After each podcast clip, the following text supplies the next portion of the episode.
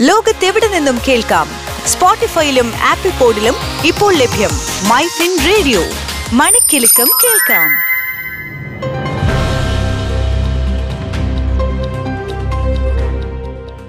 നമസ്കാരം. ദേശാന്തര വാർത്തകളിലേക്ക് സ്വാഗതം. ഞാൻ സനൂപ് ശശിധരൻ.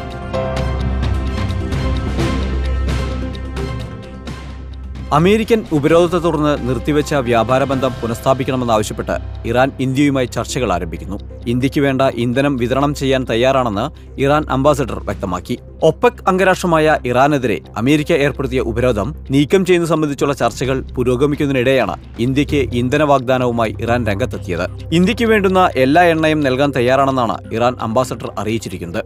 ഇന്ത്യയ്ക്ക് ഇന്ധനം നൽകിയിരുന്ന രണ്ടാമത്തെ വലിയ വിതരണക്കാരായിരുന്നു ഇറാൻ. ആണവായുധ പരീക്ഷണങ്ങളെ തുടർന്ന് അമേരിക്ക ഇറാനിൽ നിന്നുള്ള എണ്ണ കയറ്റുമതിക്ക് ഉപരോധം ഏർപ്പെടുത്തിയതോടെയാണ് ഇന്ത്യ ഇറാനുമായുള്ള പദ്ധതികൾ നിർത്തിവെച്ചത്.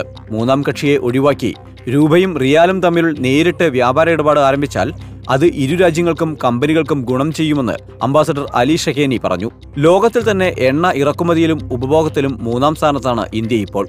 എൺപത് ശതമാനവും ഇറക്കുമതി ചെയ്യുന്ന ഇന്ത്യ ഇറാനുമായി ബാർട്ടർ സമ്പ്രദായത്തിന് സമാനമായ രീതിയിലാണ് ഇടപാടുകൾ ആസൂത്രണം ചെയ്തിരുന്നത്.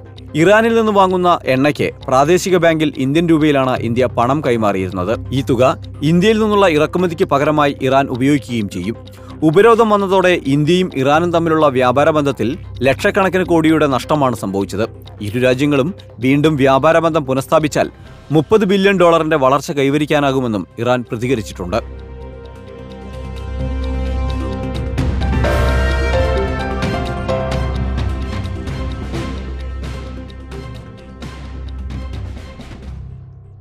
ലോകത്തെവിടെ നിന്നും കേൾക്കാം? സ്പോട്ടിഫൈയിലും ആപ്പിൾ പോഡിലും ഇപ്പോൾ ലഭ്യം മൈ ഫിൻ റേഡിയോ. മണിക്കെലക്കം കേൾക്കാം.